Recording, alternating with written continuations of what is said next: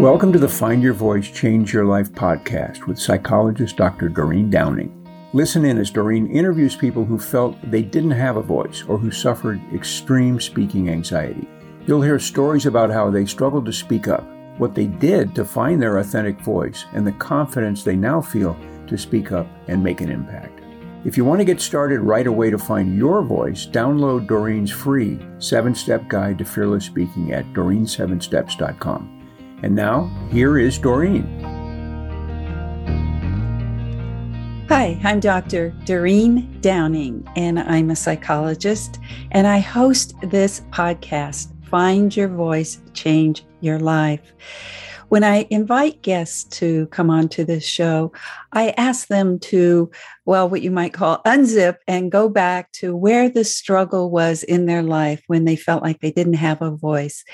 And what we get to learn is more about, what happened? Was there some circumstance? I mean, because we aren't born without a voice or a sense of ourselves. Early on is when our sense of who we are, what we can do, and our confidence actually arise pretty early. And when it doesn't, sometimes that struggle to find your voice later in life continues. So today, I would like to introduce Chris Wells. And after struggling for years with low self-esteem and a lack of purpose, and after taking a year off from work to travel around the world, and after doing a lot of deep diving and growing, Chris decided to create an intentional path forward and started coaching in early 2020.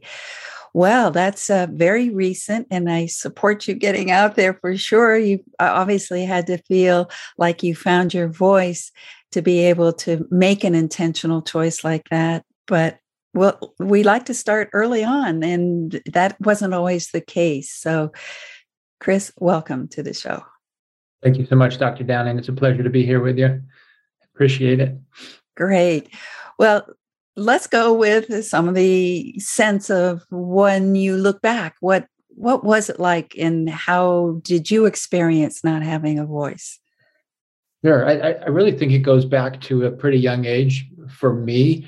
My interests in school weren't quite the same as my older brothers. I'm the youngest of three boys, and my two older brothers were very interested in school, their schoolwork, doing well, and they were both excellent students throughout their educational careers. And I came along and was way more interested in socializing and making friends. And I did okay in school, but I just didn't have the same level of interest. And my family didn't know how to deal with that, I think. I think because I come from a long line of engineers, a lot of left-brained people.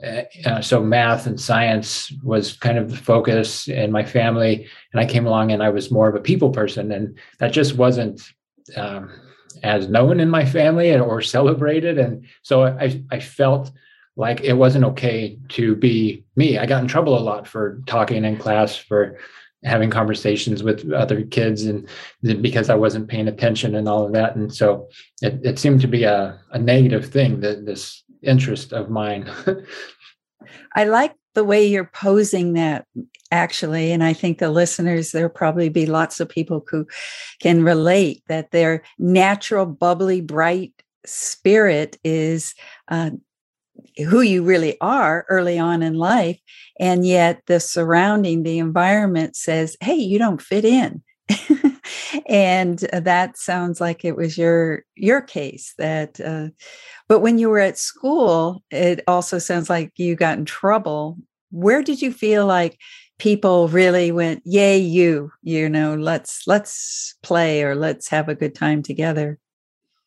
Oh, I think probably outside of the classroom, and even on on breaks, recess when I was really young, and then playing sports with people.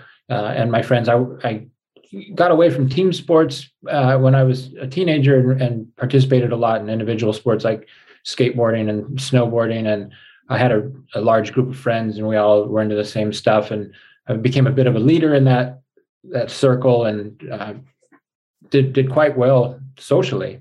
But my studies continued to deteriorate through K through 12 and into high school. Got really bad. And I kind of got dark emotionally around that time. Also, I think because I felt so stifled, I was still trying to fit in this box, and my brothers both graduated, top 10 in their class. And, and I, came along and I'm like barely getting by. And, I was bored with it, and also just feeling bad because I wasn't doing well. But then outside of that, I was thriving. I had a large group of friends and I was doing quite well socially.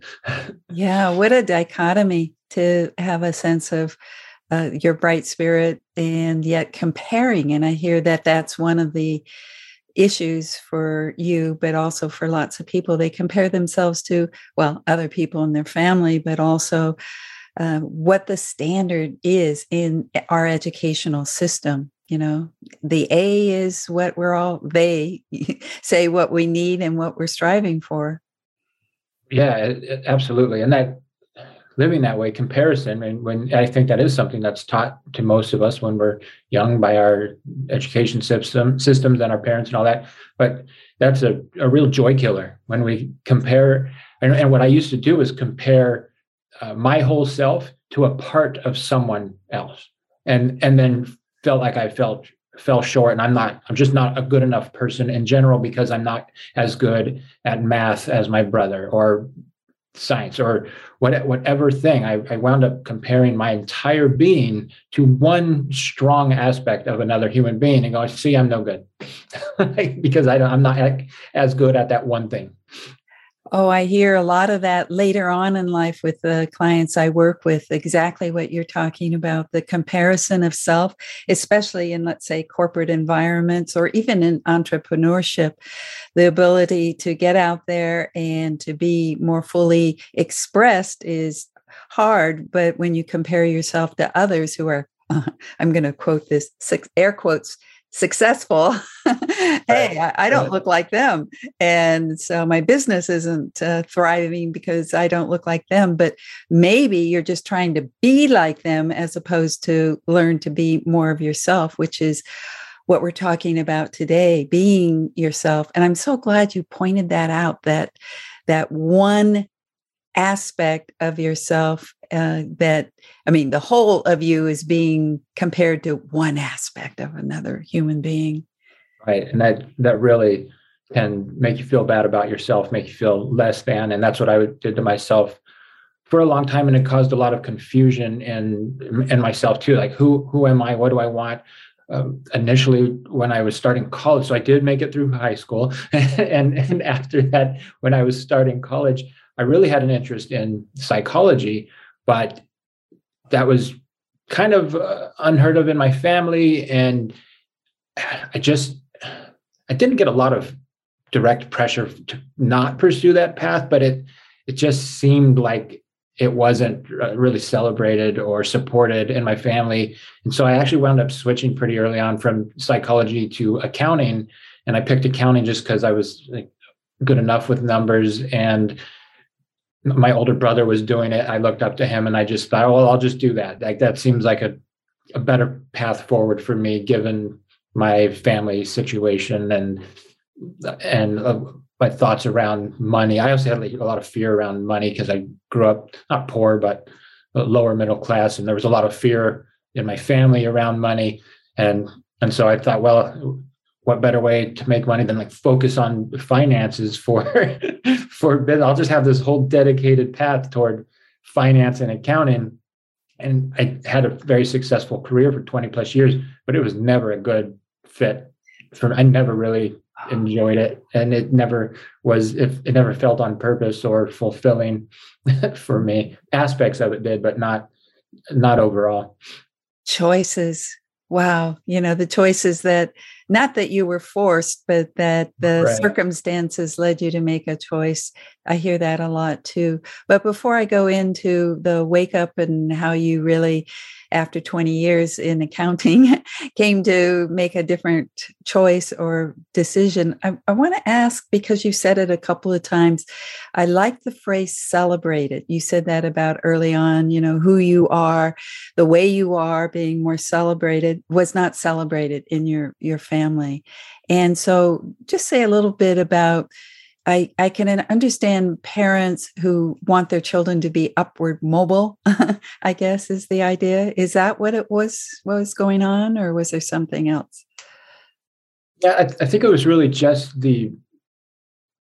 what my family was used to. I think everyone just labeled themselves in my family as left-brained. We're science people, we're math people. That's just who we are. We really value and celebrate IQ, right? Like intelligence was this really big focal point instead of maybe EQ or just, being a kind, compassionate, loving person. It was more about the intelligence, being left-brained and doing well with that stuff. And so, I was loved and liked in my family and even adored by certain family members, but it was the thing that I focused on so much was what I saw as being so important and celebrated at the highest level in my family. And that was good grades. And it was having a good memory and being good at math and science, mm-hmm. really. Right. And guess what? That reflects society. Right. So let's move forward then. You made it through schools and made this career choice, and you've admitted that, yeah, you plugged yourself in, but it really wasn't who you are truly in your core and your spirit. So what happened that you woke up, or that you, was that a series of episodes, or what happened? Yeah, it's definitely, there's a long story to that, but ultimately what happened was I watched this video. It was a Jack Canfield masterclass on Gaia, on creating your life purpose statement. And here I was kind of going through life, feeling that. And I was aware that was missing for myself, but I had no idea I thought I had to find it. Like it was something that was already out there for me. And I had to search and find it. And he came along with this exercise you can do to basically create it. And I went through the steps, and it was an epiphany for me. I had this aha moment. Oh, wow, this actually feels really good. There's something to this. And so that was right around the same time I left to go on this year-long trip of traveling all around the world with my girlfriend. And we met people from all walks of life, different religions and socioeconomic status. And we just, it was this hugely eye-opening experience to travel around the world. I've always been a spiritual person, have felt the connection with God. I was Christian going into that trip and coming out of it, not so much Christian anymore, but more just felt a deeper connection to God, a deeper personal connection, and just felt like I didn't need religion anymore. So that I changed in that way, and just started. Coming back from that trip, I actually went and got another job doing consulting work in accounting and finance, and then worked for this startup running their accounting and finance for a while. But it just couldn't do it anymore. I working in an office environment like that, doing work that was just okay because I knew how to do it and I was decent at it, but didn't love it. I just couldn't keep showing up for that anymore. And so I really started, I had written down my whole life purpose and kept coming back to my experiences traveling, and just thought I have to do something different.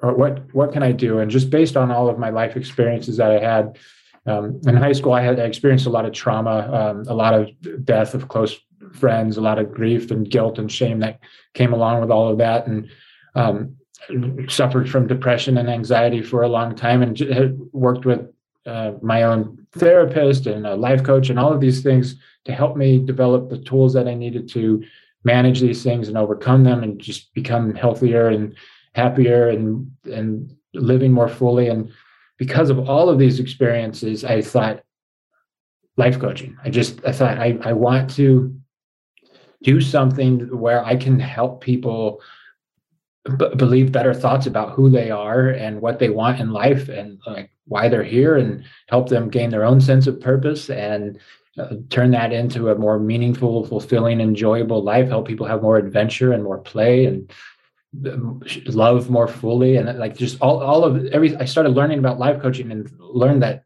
through the coaching techniques, you can help people with all these different aspects of life. And I thought, wow, this is amazing. This is something for me, for sure. Well, if somebody could, those who are listening, I just want to say your face lights up when you talk about possibility in life coaching. When you talked about the travel with your girlfriend and how you, it was such an eye opener, and you came back and you realized, well, you didn't have so much religion, but I really got that you were more spiritual, connected to a deeper meaning for yourself. And the whole idea of you returning and trying to plug yourself in just seems like, oh, no wonder it couldn't work. It's like a plant that got nourished and grew out there in the world, came back and tried to fit himself in the same small pot. And you couldn't do it. You couldn't do it. That's a great analogy. That's what it felt like. It just didn't fit anymore.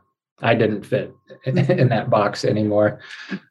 I also got that you had hints, some, whispers, you might say, that something wasn't quite lined up for you around yourself, your work, what you're doing, and meaning. And so before you took that trip, was that part? Did you do the Jack Canfield exercises before you took off or? I think it was actually during. I think it was during that trip. So your soul was already stirring, wasn't it? Yeah, the adventure. Yeah. Not only the adventure externally, but the adventure internally. What goes on inside of ourselves. And yeah, people get stuck in depression and patterns and anxiety, but the willingness to say, whoa, there's got to be more. Where is it? And the search, the Search for Meaning is a good book. So I think that's, I love that book. Yeah. So Search for Meaning, and it feels like you found it. And so let's talk a little bit about, well, what about you and being a coach nowadays? Right. So it's something that energizes me when I do the work, when I work with my clients and help them have breakthrough moments in their lives, it just fires me up. I come alive. You mentioned you could see it in my face just talking about it, right? And like that's what I get from it versus the work I used to do, which drained me. Right. And instead of energizing, it just zapped me. And so there's that. And then just the realization that I've had myself when it comes to coaching and the models that I use and the tools that I use in my coaching practice with people, and how much they have helped me personally. I mentioned having anxiety disorder in the past. I used to take Xanax because I would have panic attacks, and then this like lower level, just general anxiety disorder where I felt anxious all the time. And so I took Xanax, and this was years ago, in the early 2000s. I was on it when I was in my early 20s, and I learned how to manage it to the point where I didn't need it. 2007 was the last time I took Xanax for my anxiety. It was because I was working with a therapist at the time, and I had a friend who challenged me to get off the drugs, and so I did a lot of work on that and was able to do it. So I know from firsthand experience that there are things that you can do to help yourself overcome these situations that can be very limiting, and so. Yeah, I just feel just so compelled to help others. And not necessarily with things like anxiety and depression, but that can be a side result, benefit from doing the work that we do. It's like more around helping people with confidence and decision-making and getting better results for themselves in life. And that ultimately leads to people becoming a different person, which includes feeling better about themselves and about life. Yes. The idea about becoming a different person to me says something about voice, and that the sense of where your voice comes from, if you're different, it sure seems like the voice comes from a different place. Do you have any comments about that? Yeah, I think you're right. It's so the difference is just getting more in touch with who you actually are and allowing that. And I think the voice comes from your truth about who you are and what matters to you. So like developing your values, or at least getting to understand your values, what really matters, and developing that sense of purpose. And from that, I think that's something that you could be really passionate about and bold about, and just share that with the world, because it feels so good to do that. And so now I just feel like I'm just sharing a truth. And I think it's a beneficial truth. And so I feel at ease sharing that with the world. Oh, I really like, and I hope people hear this, that the voice, your voice, is more of a sense of I'm sharing my voice rather than I'm trying to get my message out there and, let me stand up and shout. It's more just, I have something to share. I've learned something and I know it has value. I have value, and my voice comes from what I know and my truth. It just feels so natural. Right. Yeah. It comes more from a place of excitement, and just like wanting to give that gift away, because it's done so much for me. Yeah, I see that. And well, we're coming to an end, and I want to be able to give you some room to share with people how they can get in touch with you. And if there's any kind of tip around, because you mentioned anxiety and your belief that people can move through it. And since anxiety is a lot of what stops people from speaking up, any tips you can give around anxiety? Sure. I have a tool that I've been using for myself and now with my clients. It's been really helpful. It's called the RAIN technique, and it's an acronym. So RAIN stands for R is the recognition. So recognize what it is you're feeling. And so if it's anxiety, you can recognize it. Okay, I'm feeling anxious. And the A is to allow it. So let it be there. And I really think this is the critical part, because when we don't allow things, when we resist what is, they grow stronger. And that's when they really get a hold of us and become a disorder and lead to addictions and other unhealthy things, because we're avoiding feeling something that's uncomfortable or painful. So allow the discomfort or the pain of the anxiety to be there. That's the A. And then I is investigate it. So what might be causing this feeling of anxiety, and also what can I do to help myself feel better? And that leads to the N, which is nurture. So nurture yourself, actually give yourself whatever it is you need to feel better. But don't avoid it. Don't do something that's ultimately going to make you feel worse, like drinking or doing drugs or just binge watching TV to escape and not deal with it, but actually allow yourself to feel it. But then maybe all you need to do is meditate or breathe deeply and slowly, so that you can calm your body down physically, which will lead to your mind calming down as well, which is usually all I need, because those moments still come on. I'm not a huge fan of flying, and I've done a lot of flying now, and I can feel that little bit of panic come on a plane. And so I'll go through this RAIN process with myself, and really what I need is just to remember that I'm fine. There's plenty of air to breathe. I'm not going to be trapped on this plane forever. Just breathe, and then it'll just go away pretty quickly. Yeah, I hear that we talk about voice, and I hear that you also have a voice within you. What you just demonstrated is that self-talk. And so I just want to summarize again, that was RAIN, recognize, A is allow, mm-hmm. I is investigate, and N is nurture or nourish. I wasn't quite sure, but it seems like that last one, I like that you point to what we need, what our body, what our mind, what our heart needs is nourishment rather than just go out and act, find a strategy. So it seems like it's really compassionate, your approach. Absolutely. That's what I was going to say. What we really mostly need is self-compassion. Right? When we're feeling a certain way that we don't like or don't get the results we want, a lot of times we beat ourselves up. We're really hard and hard on ourselves and overly judgmental, and that just makes everything worse. So that what we need is to pause and just understand, like, we're all just children learning how to walk, and that you wouldn't yell at your toddler learning how to walk, right? And that's all you are in this life. That's all we all are. So allow yourself to figure things out as you go, and know that you're not going to get everything right 100% of the time, and it's okay. Yeah. Self-acceptance. Wow. Yeah. Thank you so much. Just last words, please.